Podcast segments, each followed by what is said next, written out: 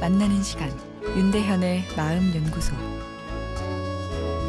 안녕하세요. 마음 연구소 윤대현입니다. 40대 여성이 달달한 연애를 그리워하다가 로맨스 소설 읽기에 너무 빠져서 책을 읽을 때는 남편은 물론이고 아이 생각도 안 나서 죄책감이 든다며 자신이 정상이냐고 질문하셨는데요.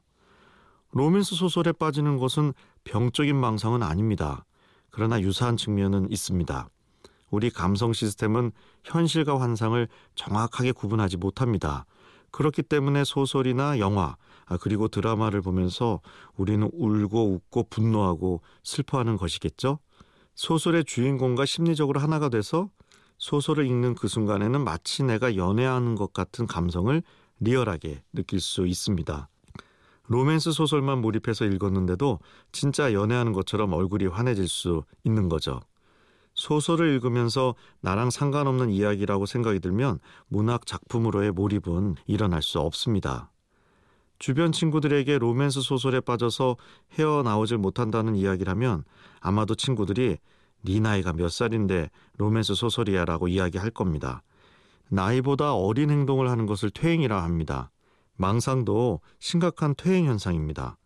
현실과 환상을 구분 못하는 어린아이의 사고 체계로 되돌아가 버리는 것이니까요.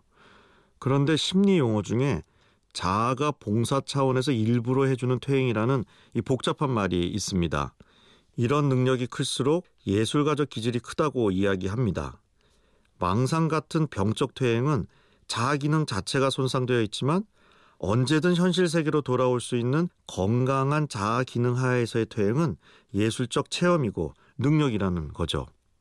예술과 문화를 깊이 즐긴다는 것은 논리적인 현실 세계에서 떠나 잠시 감성적인 환상의 세계로 여행을 떠나는 것이라 할 수 있습니다. 건강한 퇴행인 셈인데요.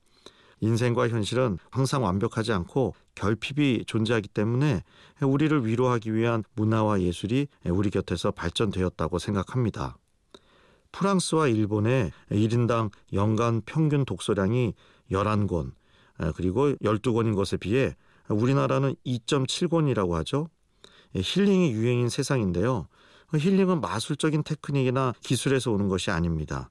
사소한 삶의 변화가 내 마음에 엄청난 행복을 가져올 수도 있는 건데요. 지금 이제 따뜻한 봄이 찾아오고 있죠. 한 잔의 커피와 함께하는 이 한 권의 로맨스 소설만으로도 우리네는 충분한 행복을 느낄 수 있습니다. 윤대현의 마음연구소 지금까지 정신건강의학과 전문의 윤대현 교수였습니다.